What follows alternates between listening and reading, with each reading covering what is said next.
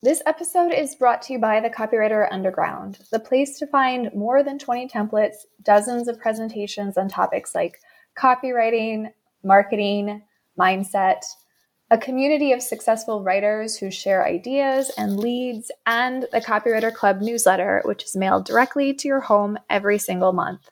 Learn more at thecopywriterunderground.com. What if you could hang out with seriously talented copywriters and other experts, ask them about their successes and failures, their work processes, and their habits, then steal an idea or two to inspire your own work? That's what Kira and I do every week at the Copywriter Club podcast. You're invited to join the club for episode 197 as we chat with red hot copywriter Lorrie Morgan about the differences between writing for men and women, why she wrote her book Ignite Your Moxie and what it's about, what she's done to create a profitable copywriting business, and how she landed a job working on the set of Baywatch.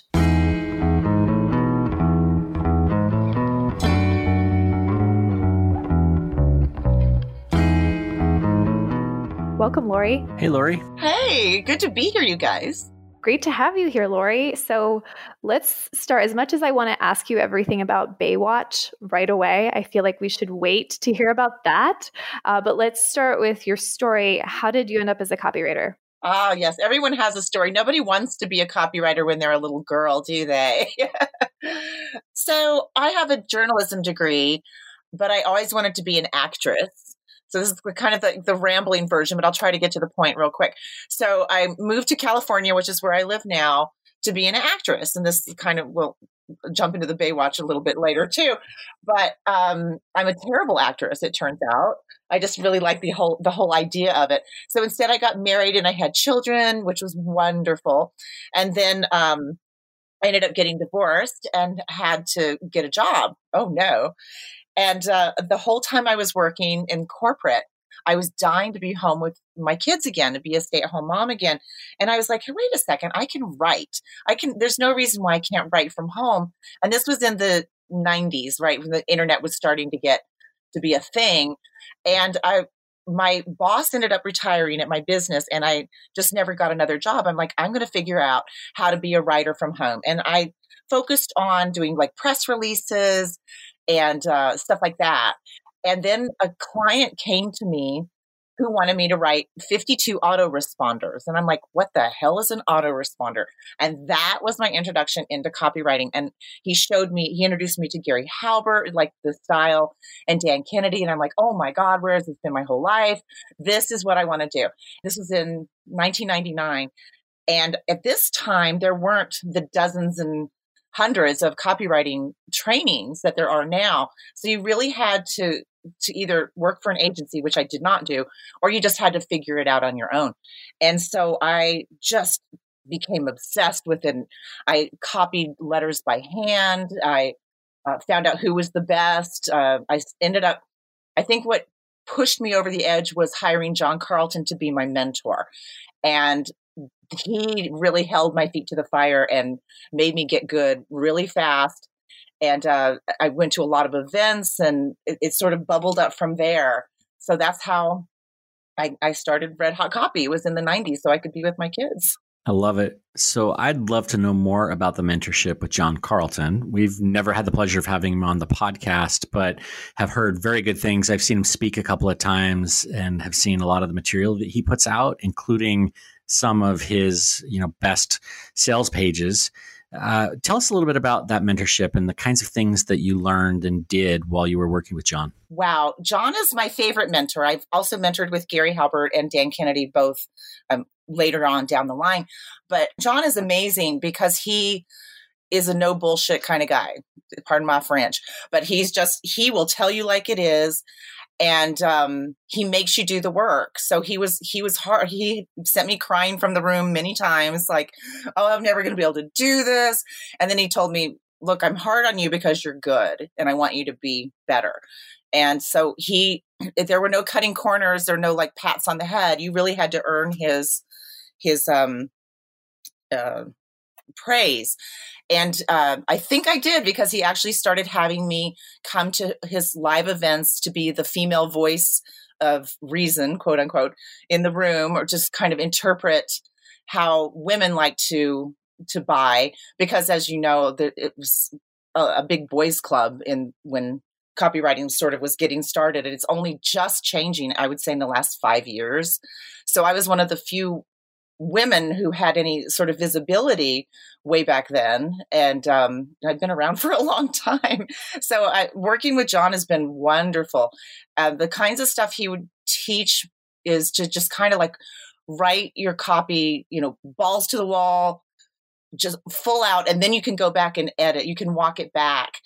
But just you it's hard to amp up your copy after you've already written it. So like no holds barred just go for it and write just fearlessly. That's the thing i learned from him most is just to write fearlessly. Wow i love that lesson. And uh, to get a little bit deeper into that i'm hearing that i'm like oh i, I want to write fearlessly. How how do we do that? How do copywriters write uh, without fear? And especially if they feel lit up even hearing those words what can we do to break it down so we can do that better and do more of it. A lot of us have the imposter syndrome going on. That's kind of a big buzz phrase going on right now but um, it's really true. And the the way you can overcome feeling like you're a fraud is to get really good at it. And so you've got to do the work. You can't shortcut reading all those materials, like reading Gary Halbert, reading John Carlton stuff, everything he's written, I've read. Um, and uh, like I said, I've gone to all of his events. Dan Kennedy is another one. The guys who and and gals who have been there and done that, you really need to take the time to um, roll up your sleeves and get in there and and do the work. You have to study it. And I mentioned when I first started, handwriting uh, sales letters. That's a really great way to kind of get down to the skeleton of what's underneath copy. And you start to see there's a pattern, uh, uh, there's a rhythm to copy that you can't necessarily see when you first start just reading it. When you write it, there's something about going from your head to your hand that really it, lights up your copywriting skills in, in a way that nothing else really can. So I, I would definitely recommend doing that, writing sales letters out by hand. I know it's a pain in the butt, but it it works, and it kind of it just it if anything, it is kind of a shortcut to learning things and learning how people who the masters turn phrases. And also, when I'm writing copy, I will read good copy before I sit down to write it because you've got to have personality in your copy and you have to have a voice that comes through in your copy or it just is milk toast and boring. So just to kind of get inspired, a lot of times I would read John Carlton's and like nobody writes like John because he's he's unique. And I'm not trying to write like him, but it is inspiring to read uh, somebody who really knows what they're doing and watch like all the stops that they hit and stuff. So I recommend doing doing that, getting in there. Lorrie, clearly you understood the value of investing in yourself and in training and coaches very early on. How did you find clients? What were the things that you were doing to attract those first couple of clients to your business? That's a great question, actually, um, because it, it is it does ebb and flow, and especially when you're starting out. I really relied on live events to meet people. There's something about meeting somebody face to face and, and unfortunately, with the, the pandemic going on right now, who knows when we're going to have live events again? That's sad to me because that's even something more than than doing a Zoom video or or a, a podcast. There's there's a relationship that can develop when you're you know hanging out at a bar. You're talking about you know regular stuff face to face with somebody and that's how i really built up my business was networking so i guess today i'm uh, now i i'm fortunate to have done all that right so i have the name and people know me and my name gets passed around so that's how i continue to get clients i really don't advertise or um, do anything you know knock on wood i've been very blessed that way but it, it did come from building it up on relationships so i guess I'm, I'm thinking how you could do this today i think you would you'd have to go over above and beyond to write personal emails to people like say like Kevin Rogers, a copy chief, or to people that you admire in uh, in the fields and see if you can build a relationship that way. Yeah, it would. Be, it's a whole lot easier when we can meet in person. I agree, and um, I, I want to go back in time before we start talking about your business today. I'd love to hear. I, I read on your about page that you moved 16 times before graduating from high school, which is remarkable. What business lessons, life lessons did you take away from moving 16 times? Wow. I actually am able to build rapport very quickly because I had to make friends in different schools and different neighborhoods all the time. And I've always been a bit of a loner, kind of, you know, extroverted introvert, if you will. But I was able to read people pretty early on because, you know, you, you have to to get to know them quickly and you don't know how long you know you're going to be around. And the reason i moved so much by the way is first of all my my mother married a man who was um he would manage factories. And we would lease our home and so every year the lease was up and we would move. So it might be in the same city but it would be in a different neighborhood. So i'd go to different schools and meet different people. Then when they got divorced she married a military man. So we got we moved around a lot because of that. So uh, it's you know it wasn't it wasn't really planned out but yeah there was a lot of moving a lot of um, adapting it, has served me well because i can make friends so fast wherever I go, build rapport, which translates to copy. Yeah, it, very nicely. So, before we talk about the copy and how it translates into copy, if somebody wanted to learn that skill, they didn't have that opportunity to move 16 times or maybe even two or three times, but they, they want to bone up on making those kinds of connections, getting to know people really quickly. Are there some steps that we can take to, to put that into action? Yeah, I think there are actually. Um, one of the things that I've always done is I've had an alter ego. And that was also something that when we talk about my book, uh, Ignite Your Moxie, that's one of the secrets to building your confidence up uh, is having an alter ego. And so to me, my alter ego was just sort of stepping into the skin of somebody who was confident, somebody who knew, you know, her stuff, somebody who was cool, I guess, one of the cool kids. And so it wasn't, I would think of different actors and actresses that I admired, and I would imagine I was them, which is where the whole desire to be an actress comes from. Nobody's ever asked me that before, but that's uh, that's where it all came from was was living with alter egos and um, bringing those like like sort of as a, a shield because if, if they don't like me it's not me right? It's my alter ego. So it, it was it protected my heart and protected me from being too open in a strange way because i'm also actually pretty open. So but but i had that barrier just in case i needed it of um, the alter ego.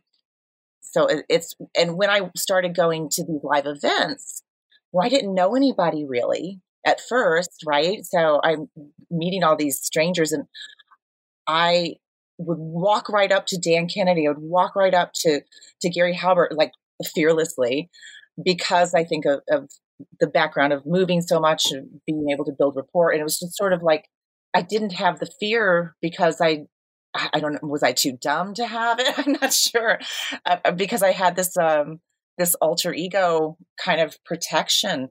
So it wasn't like it wasn't me walking up to them. It was it was Lorrie Morgan from Red Hot Copy walking up to them.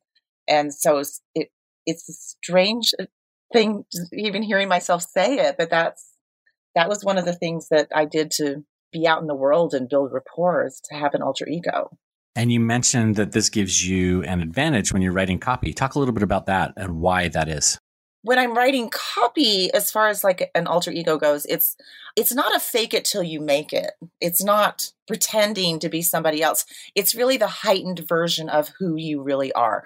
So when you're sitting down to write copy, if you don't feel confident or you feel crappy or you feel like you have a lot of self-doubt, it's going to show up in your copy. So you really have to be on your game when you're sitting down to write copy. So I I will bring all the the factors of myself that I like and um, make sure that I'm in a good mood, make sure that I've had you know time for myself so I can really focus.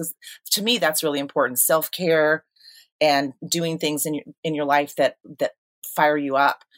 You have to be able to do those, in my opinion, in order to bring your energy back to copy and to focus on it because you you do have to be there in a holistic way if you know what i mean it's like you have to be firing on all cylinders when you're writing your copy I want to hear more about the self care, um, but first, I I'm just picturing you walking up to Dan Kennedy and Gary Halbert with your alter ego. So, can you like I'm getting into the weeds here, but can you walk us through what did you say? What when you're using your alter ego, are you just kind of channeling that actress or do you have to go through an exercise before you step into that the skin of that alter ego? Can you break it down even more so we can picture what this scene looked like when you're walking up to Dan Kennedy and and how that interaction went? For me personally i don't have to break it down because i've lived it so much uh, like we talked about me moving so much and it's just become second nature to me to kind of invoke an alter ego um, and to separate myself from from rejection if you will. And so i guess it's like that eleanor roosevelt quote like you can't feel inferior without someone else's permission. So i just i kind of just didn't allow that to permeate. I, I it wasn't an option. And it's sort of like going in as if I'm going to be best friends with Dan Kennedy. That never happened, but but with that sort of attitude, like he's not going to he's not going to say no to me. I just didn't think of the negative. I only focused on the positive, uh, of the positive outcome that I wanted, and then I just went for it. And what did you say to Dan Kennedy? Like, what did that what did that conversation look like? That was funny. Um, I actually walked up to Dan. I've never told anybody this. I walked up to him right when, before he was getting to go on stage because Dan, if you know him or you've been around any of his events, he's very protective of his space. You can't get near him. He doesn't hang out with people. He doesn't go to the bar.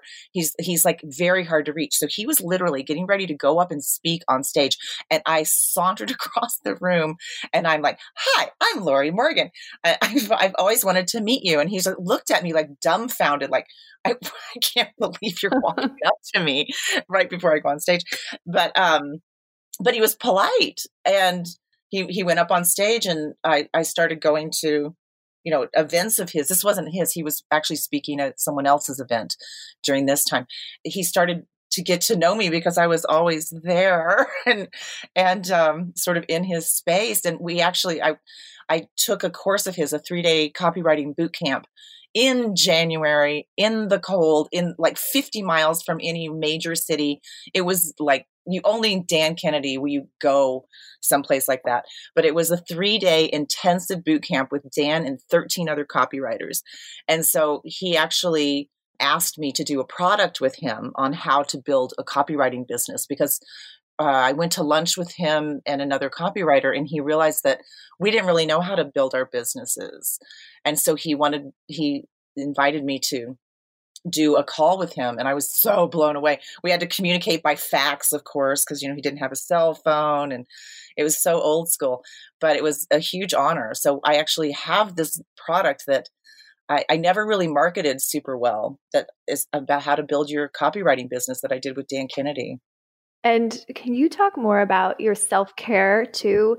Just with what you were mentioning about sitting down to write and how you really need to feel good because the way you're feeling will it'll transfer into your copy and i don't think we talk about that that often at least on this podcast oftentimes as copywriters we're feeling overwhelmed by all the projects and all the things we have to do and i think um, that can often show up in our copy that that um, feeling of lack or lack of sleep or just not feeling great. What does your self care routine look like today? Well, it's, it's different today than it's ever been, and it's it's the most effective that it's ever been too. So I used to get massages back when you could do that. I was a very big fan of massages, but um, that's not such a, a, a doable thing these days. So for me, um, it's riding my horses. So that's like getting out in nature, like I go with my fiance um, on trail in the desert because I live about 50 miles north of Los Angeles, right in the foothills before it starts getting into the big Rocky Mountains. And we will go through the desert together. And it's actually quite beautiful through the mountains.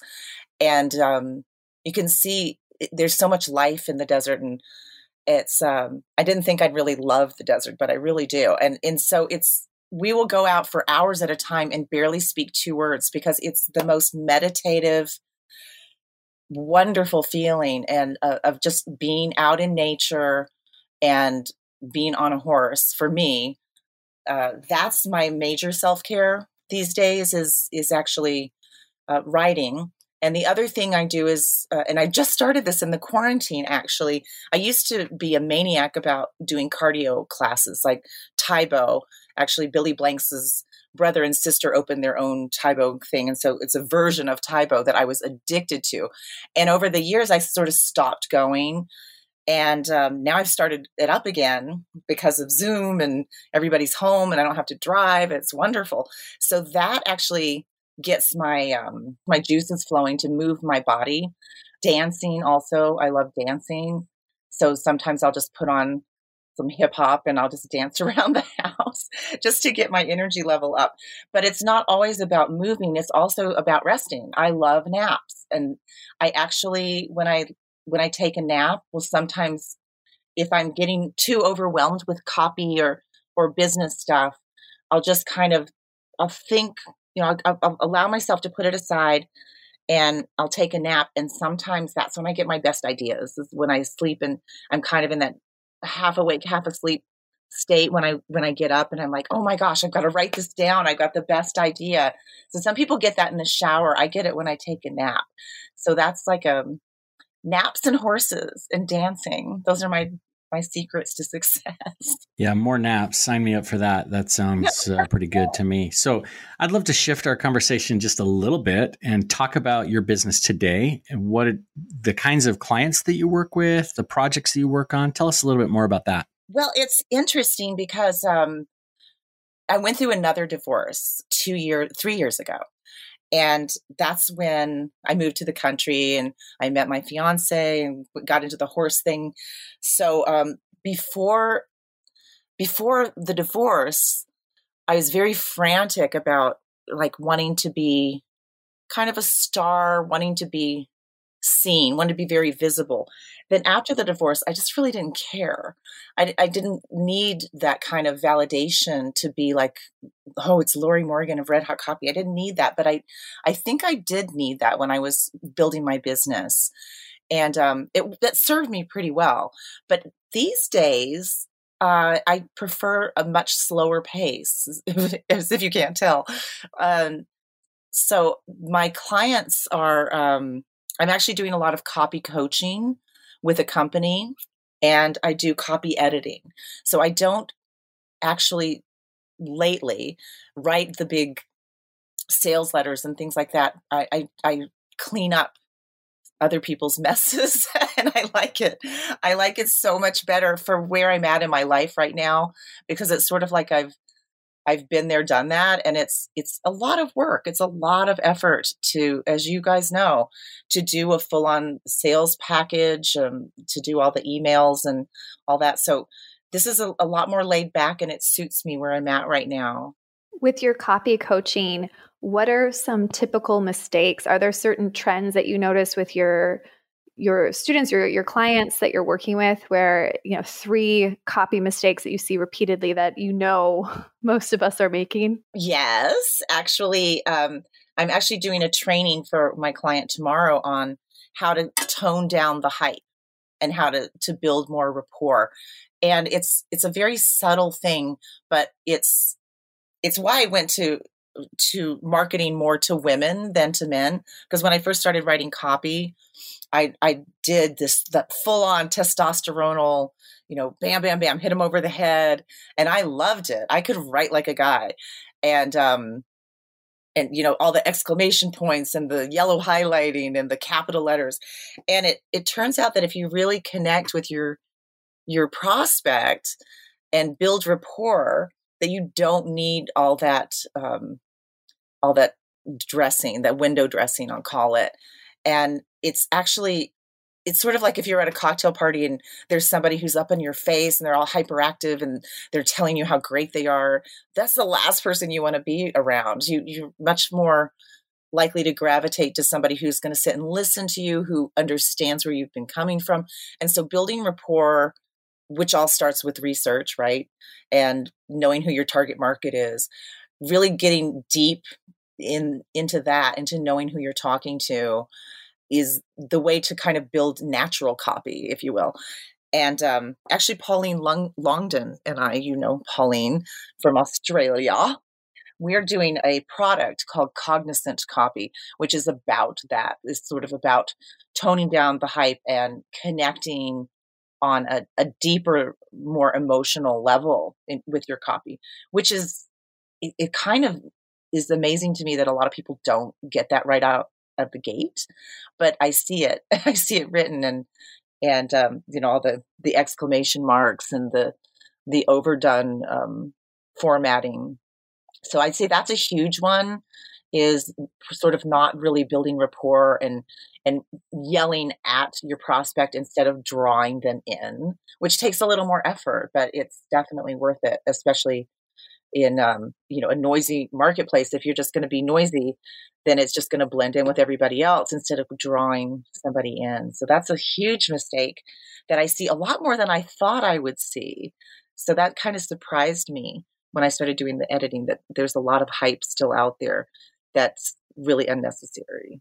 So you mentioned that hype uh, maybe is one of the differences between copy that appeals to men and women. If, uh, if somebody goes to your website, they're going to see this nice headline. In fact, I, I, love your website because it's so different from any other copywriter site that I've seen. In the headline, uh, you basically are just like, "Hey, men and women think differently. I can write for women and making it really clear what you bring to the table. So, can you talk a little bit more about other things, other differences between writing copy for men versus women, if our audiences are, you know, skewed one or one way or the other? Oh yeah, that's one of my favorite topics. And what's funny is what right what works with women when you write to women per se, quote unquote. Um, it also works for men because men also like it when you build rapport. They like to know that you're listening to them. And so they also don't necessarily like to be yelled at or shamed, um, which is a lot of copy the old style kind of did.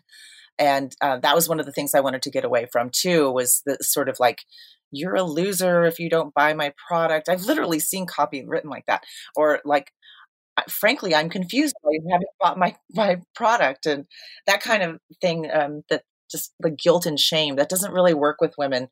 And when you turn a female prospect off she's gone. And not only that she's going to tell all her friends that you suck. And the same as if you're really good. Women are very loyal to their um, brands whatever their brand is and that brand expands to like let's say I bought like the toothpaste for our family. So my kids still use Crest because I chose that. And so it, it kind of it it's got ripples, a ripple effect in a much bigger way when you get a female client versus um, a male client. No offense, but they're definitely they stay very loyal to the brands that they love, and they they talk about it. They leave reviews, um, which are super important nowadays with um, you know that's how a lot of people make decisions on buying at all is is what other people have said. So you'll see a lot of times women will do that. I'm not against men at all by the way. That's that's why it took me a long time to to actually come out and say look i write for women because i i am a female and I, i'm able to kind of uh, naturally build rapport for all the reasons we talked about and uh, i think that that's that's one of the main differences is like i always take it back to um the caveman days like the men are the the hunters and they're very single focused and they they're almost with blinders on like they they see a problem boom they're going to fix it. Whereas women are taking in we're the gatherers and we're taking in all of this information um, because we're also smaller in general and um, not as strong in general, speaking in with broad brushstrokes here. But so we're always having to evaluate our surroundings make sure that we're safe, make sure that we make the right decision with our resources. So we're a lot more cautious about where we're going to spend money, where we're going to spend our energy. we also have to make sure that our family is protected while the hunters are out doing their thing. So we're very focused on community and um, women speak more. So we have a lot, we have bigger language hubs in our brains. So we use language a lot more than men do in general. We speak about three times as much per day as men, which you can probably attest to, Rob. Wow. but, right? Yeah, I, I suppose I can I can agree with that. right? so the differences are subtle, but they're very powerful differences. How can I? So I'm listening to this and I feel like it's uh, some of this is built into my writing too, just to build that rapport, to create, um, connect on a deeper level. But what could I do if I want to do even more of that? Or I, I'm writing to female audience, or I just want to just do that in general to improve my copywriting. How can I? What should I think about, and what else could I do to connect on that deeper, more emotional level to build that rapport? Are I don't want to ask for tricks, but how could I approach my writing to just take it to that next level in that department? I have a trick actually. I call it um, tarket. A, a tarket is your target market distilled down to a single person. And I created this not knowing that there was a, such a thing called avatars or personas that businesses use. I thought that I made this up back when I was starting writing copy. I'm like, you need to write it to one single person. And not only that, but you need to know what that person had for lunch. You need to know like what their favorite color is, where they grew up, what what their hopes and dreams are, how much money they have, if they have children or not, or they have pets, what do they do for exercise? Um, where do they go on vacation or where would they want to go on vacation? What are their hopes and dreams? And you have to get down so deep into knowing who your target market is and then one single person and and give her an age not just like an age range like she's 30 to 40 no she's 33 or she's whatever but you need to get make her a flesh and blood character and then when you sit down to write copy imagine that person in the room with you and you're writing directly to her or you're speaking you're having a conversation directly with that person. So the more you can make your tarket come to life the more your copy is going to come to life and the more it's going to connect with the other person. And it sounds, it is very easy to do, but it's so easy to not do it. So if, when I teach people this, business owners and copywriters both uh, have this light bulb moment and it makes me feel so good, but it, it really does work. So I want to go back to something you said earlier when we were talking about putting on the alter ego. This is something that you wrote about in your book. And so I'm wondering if you could talk a little bit about the process of writing your book. Why did you write it and what is it about? Who's the perfect reader that it will help? Ignite Your Moxie. I actually wrote about it, or I, I came up with the idea at the last Copy Chief when um, that Kevin Rogers held in 2019 and they had there was a speaker on stage named Todd Herman who talked about alter egos and I thought wow that's that's amazing. I do that all the time. And I someone in the audience came up to me after he was done speaking and said do you ever use alter egos? And I'm like uh, yeah all the time. And it it struck me that a lot of people don't really think about having an alter ego or using one. And so I sat down to kind of write it uh, to write the things that I do to build my own confidence up. And that was one of the main ones is having an alter ego. I looked into like other rock stars and movie stars and whatnot who have them, like Beyonce, for example, used to have an alter ego named Sasha Fierce. She said Sasha Fierce was like bigger than life. That's who she was when she performs. The rest of the time, she's just Beyonce now she doesn't she's stepped into the Sasha Fierce alter ego enough that she doesn't invoke her, if you will, which is I think what I do as well. I've I've stepped into Lorrie Morgan, Red Hot Copy, whatever, eh, so much now that I don't actively invoke her. But back to your question, like how do you get there? It it is uh, thinking about the things that you like about yourself, and even things that maybe that you don't necessarily have about yourself. Like my alter ego is kind of is a combination of Laura Croft, uh, who's just a badass and isn't afraid of anything and can kick your butt and and and um, just she's just always on. And Gwen Stefani, who is um, the lead singer for was the lead singer for No Doubt. Now she's on The Voice. So she's just a rock star. And you know, I don't know these people personally. Laura Croft's not even a real person, but I kind of meshed them together to create my alter ego, which is, you know, this fearless, um, confident, a woman who just who never gets rejected. I mean, that's obviously not true. But when I allow that those parts of me to come forward first, I'm less likely to fail. Yeah, no, that makes sense. And so and it seems like you could use that alter ego on sales calls and and all types of business conversations, especially for new new copywriters. I see how this could be beneficial or if you're speaking on stage for the first time or going on a podcast interview for the first time, you could step into that role because some of these marketing activities and what we need to do just to keep our business running um, can be really uncomfortable and daunting for many of us who haven't experienced that before. Yeah, I agree. I think I, I think that anybody can really do that kind of thing. Um, I also other things that are in the book that I talk about are creating uh, like a vision board of the things that you do want and like cutting out pictures from magazines or print them off the internet and then you you make a, a board and of the things that that you want in your life and you hang those in your in your office and so you see them i remember the first time i ever made a vision board was when i was in a i was in a beauty contest in high school and you had to wear a swimsuit and so i was like oh i'm too hippie and so i decided i was going to lose weight and i instead of going on a diet, I created a vision board of all these thin swimsuit models and I don't know how much weight I lost or not, but but I, I did. I, I reached my goal, and it was because it was in front of me all the time, and and it was something that I really deeply wanted.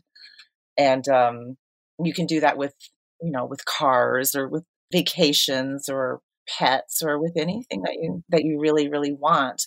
So a vision board is i don't know have you guys ever created those? Rob has a vision board. I do have a vision board. It's funny that you would ask too because we just sat down with our kids uh, uh, last monday and kind of talked through like what are the things you want to you know accomplish in life and tried to get them thinking bigger about some of the things that they might want to do. And yeah, I actually added a couple things. I, I, I, actually look at it as much as like a bucket list, as a vision board. But yeah, I have a, a whole bunch of things that I want to accomplish uh, before uh, before my vision goes away. Finally, I guess. yeah, yeah, I love that. It's it's a really powerful thing that you can do, and it's fun. It's, I love that you did it with your kids. That's so cool. Yeah, I I journal, but I I haven't created the vision board. I believe in it and I want to. And so this is just a reminder that it's something that I really want to create because I think there's power in writing it down in your journal and having that bucket list and thinking through it. But there's so much power, like you said, and looking at it every single day and having it, you know, in your office or in your bathroom so you can see it. I'm going to do it. That's very cool. Well, I actually mine is out of date, so I am um, I need to update mine. So that's a good reminder for me too. So let's let's hold each other accountable. I like it. We will all share our vision boards in the next two weeks. That's that's our okay. mission. Okay, so while we're talking about kind of visions and uh, and mindset, you mentioned earlier that you felt like these weren't your words, but you were focused on your visibility in your business and kind of showing up and then more recently through your divorce it just changed and that's not a priority to you anymore. I just i'm just curious to hear more about how your mindset has changed over the last five or so years in business. Um, what mindset challenges you're dealing with today that might have been different than what you were dealing with five years ago? Wow that's a really great question and good on you for kind of noticing the, the big shift. So, um, when I was married the second time, it was a long marriage actually, but it was actually very damaging to me. And so it, it was, um, there was a lot of emotional abuse that nobody really saw. And, and because I come off as being a very strong person, but somehow I ended up in this relationship where I was, I was sort of, um, beaten down mentally and, and I did actually rely more on the alter egos and things like that to thrive and to to be visible because I didn't feel like the kind of person that I was people thought I was. So I would I would step into that role quite a bit. It was important to me to stay visible and ah, what's the right word active i'm going to cry because i didn't feel i just didn't get that kind of love at home you know what i mean like i just i felt like i needed that from the outside and i needed that approval and um, i've never even said this out loud but i just i don't need it anymore because i it's i have more self-love. It's like a very woo woo on you but but i but i do. Able and getting getting divorced was the best thing that I could have ever done in my for my emotional health and for my my happiness and my freedom in my life. So I'm lucky that I have this skill that I can continue to rely on and to use and to help others with. But um, now I also have love from within, self love. It sounds so woo woo, but it's true. it does sound woo woo, and listeners of the podcast will know that I'm really into woo. So uh, yeah, I'm I'm the right person to talk about this. But um, I'm curious, you know, if somebody's in that space that you were in, you know, where you feel like you need uh, affirmation or even love from outside of yourself, like what can they do to maybe move beyond that to take a step towards being okay with uh, with who they are, what they're doing, you know, all of the things in their lives, so that they can they can move forward. Wow, that's a big question. I don't know. that's um, I mean, I know for me, it, it was, you know, sort of cutting a cancer out of my life. I don't think everybody has that extreme example. I guess therapy, affirmations. therapy always helps. Therapy does help. Truly, affirmations is another thing that is also in my book, uh, Ignite Your Moxie, about how you can focus on positive things instead of the negative things. And, you know, without being all Pollyanna ish, but when you start feeding your mind more positive phrases, it does come out in your actions and it does affect your mood and um, affirmations was was a big thing sort of like almost like prayer if you will. Not that i'm super religious but it's it's sort of being grateful for what you've got and really focusing on the things that that are positive in your life and then they kind of expand. Well i'm very woo woo today that's great i love it so when you're talking about affirmations then are you where are you pulling them from? I mean, I just haven't experimented with affirmations, but are you are you writing your own? Are you just kind of creating them on your own? Are you pulling them from another resource, from a mentor, from other resources? No, I'm not pulling them from other resources. Um, they're they're really just it, it starts from gratitude. Like think of the top ten things that you're grateful for, and it, they can be minutia, but you could be like grateful that I have a a warm bed. I'm grateful that I have my health. Grateful that that I have enough money in the bank that I don't have to worry about, you know, not paying my bills. And, and just it started, and it does. It starts with gratitude for me, and then once you start realizing, like appreciating what you really have, then it permeates out. So it, it's it kind of develops from there. So that i would i would challenge you to do that like come up with 10 things every day that you're grateful for. And they start getting bigger and bigger. You'll have like a hundred things that you're grateful for before you're done and just put you in a better space. So we've talked about affirmations. We've talked about the alter ego. What else is in the book that would be helpful for copywriters getting you know the mind straight getting ready to work with clients and write really good copy well it's mostly about getting yeah your mindset straight and then you bring your mindset of course to your to the copy table. There's also things that you could do like um this is something that i i learned from john carlton actually going back back in time is to kind of wear a uniform like to dress the part of when you're doing your copy so if you've seen pictures of me like from years and years ago you probably have seen me in a cowboy hat so I started wearing a cowboy hat in about 2004. This is a kind of a funny story. I don't know if you know who Ali Brown is. Easy. I do. Queen. Yeah. You know who Ali? Ali and I were inseparable, and we would go to all these events together. They're mostly guys, but there was, and then there was me and Ali, like the two women. There were some some females, but it was not a lot. And so there was one event that I got there first for, and I wore a cowboy hat. And then Ali came like the next day, and she wore a cowboy hat, and everyone thought that it was me. They're they were like they were confusing her. And so she's like, I'm never wearing a cowboy hat again. And so I started wearing it to every event. And so it served a couple of purposes. One was that you could see me from across the room if you were like with 3,000 people at an event like uh, Dan Kennedy's events. Um, you could see me no matter what. So it was for visibility and it was a branding thing. And so when I would sit down to write copy, I would make sure that I had my cowboy hat on. So I was kind of stepping into that alter ego, into the red hot copy that was Lorrie Morgan. And now it's funny because I wear a cowboy hat to ride horses. so it's like actually functional now. But it wasn't that it was just um, a branding statement way back when and it's it's now it's real. So it's fun. That just reminds me of how uh, the whole alter ego and the cowboy hat reminds me of how when I started as a copywriter, I and started my own business, I was dressing up as a pirate just because not because I loved pirates, but I just had the costume on hand. And so it was my alter ego to kind of make me feel more confident as I was marketing and showing up and doing podcasts.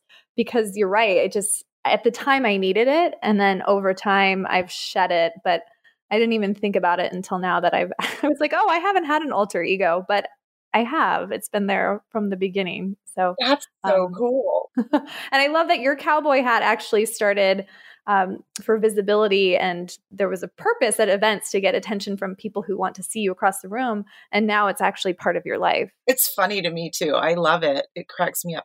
I actually used to go to like I got tired of wearing the cowboy hat. Like I got got tired of red, right? Because everything's red, Hot Copy. So I would wear red all the time too. And I got so sick of red. But I I got tired of the cowboy hat and I'm like, I'm not going to wear it anymore.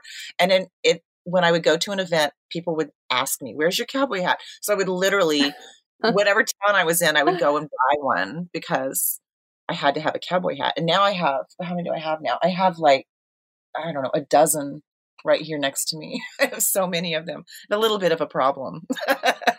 so, Lorrie, I my last question for you is about we teased it earlier, but what was your experience like working on the set of Baywatch? Can you tell us all the details? Oh, okay. I would love to. So, um, I moved to California to be an actress. And as I told you, I sucked as an actress. And so I ended up getting married and I did I did some theater. I didn't do a whole lot of stuff. But I always I still studied acting while I was married the first time and and I I still kind of wanted to do it. And so my then husband bought me at a fundraiser, he bought me a walk-on role on Baywatch. So, you know, you bid you bid for it and then the school gets the money and I got to go on to be on Baywatch. And so I went, I had to drive all the way like down towards Malibu at like super early in the morning, like seven in the morning, and flounce around on a on the beach where it's freezing and you're supposed to like play volleyball and and all that stuff. And and then it got super hot like a couple hours later. And so I was getting like you know, sunburned and whatever. But they loved me. And so they kept having me come back and do extra work that was how I got my Screen Actors Guild card, which is like the hardest thing in the world to get. Like you can't get an acting job until you have your SAG card and you can't get your SAG card until you have an acting job. But if you do enough extra work, they will let you in the union. And so I finally got my SAG card like after I quit quit acting, which kind of sucked, but that's but I'm in the union and um, I'm still in the union, but I'm on hold right now. So I, I did it for the summer and I um I was in my I had a close up. I had a, a an interactive part with Andre the Giant. He was the um the the crazed oh, cool. Um, yeah, he was like a monster like locked up in a cage and i had a little boy who was supposed to be my son and we were right next to him and he he was like growling at us and i had to have a reaction like oh no he's going to kill us that was my big acting moment and um, pamela anderson was on back then and she was a bitch. she was so mean to everybody and i was very i was very happy that as skinny as she was that she still had cellulite that's how petty i am what what episode was this? I want to check it out. Oh my gosh. Um it would have been in 90 uh probably 94, I want to say. And so I whenever Andre the Giant was on, but I was on a bunch of them. Uh, okay. But you don't you probably won't see me on most of them, but you'll see me on with the one with Andre the Giant. And I'm David, looking. For, yeah, I'm looking for it. Okay. Tell me if you find it. I've never looked for it actually. How funny! If we can find it, we'll link to it in the show notes. Oh my gosh. Okay, cool. You can see how bad I am as an actress, too. Lorrie, this has been a fun discussion. You've shared a lot of great insights and some tips that we could all benefit from. We want to respect your time. So if people want to reach out and connect with you, find you, follow you, even uh, find you on Baywatch, where should they go? well, my site is is where it all happens at redhotcopy.com. And um, I send out my uh, musings, um, copy tips, and just sort of what it's like to live in the country with with horses and snakes and chickens. So I would love for people to sign up for my my list at redhotcopy.com, or just um, uh, you can also follow me um, on Instagram or Facebook too. Is also at Red Hot Copy. Awesome, thank you. Yeah, thank you, Lorrie. Hopefully, we can meet you or see you again in person at some point soon. I'm hopeful for that too. Let's visualize it. Putting it on my vision board right now. I love it.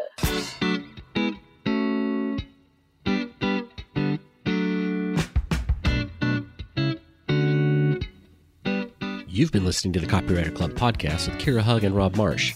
Music for the show is a clip from Gravity by Whitest Boy Alive, available in iTunes. If you like what you've heard, you can help us spread the word by subscribing in iTunes and by leaving a review. For show notes, a full transcript, and links to our free Facebook community, visit thecopywriterclub.com. We'll see you next episode.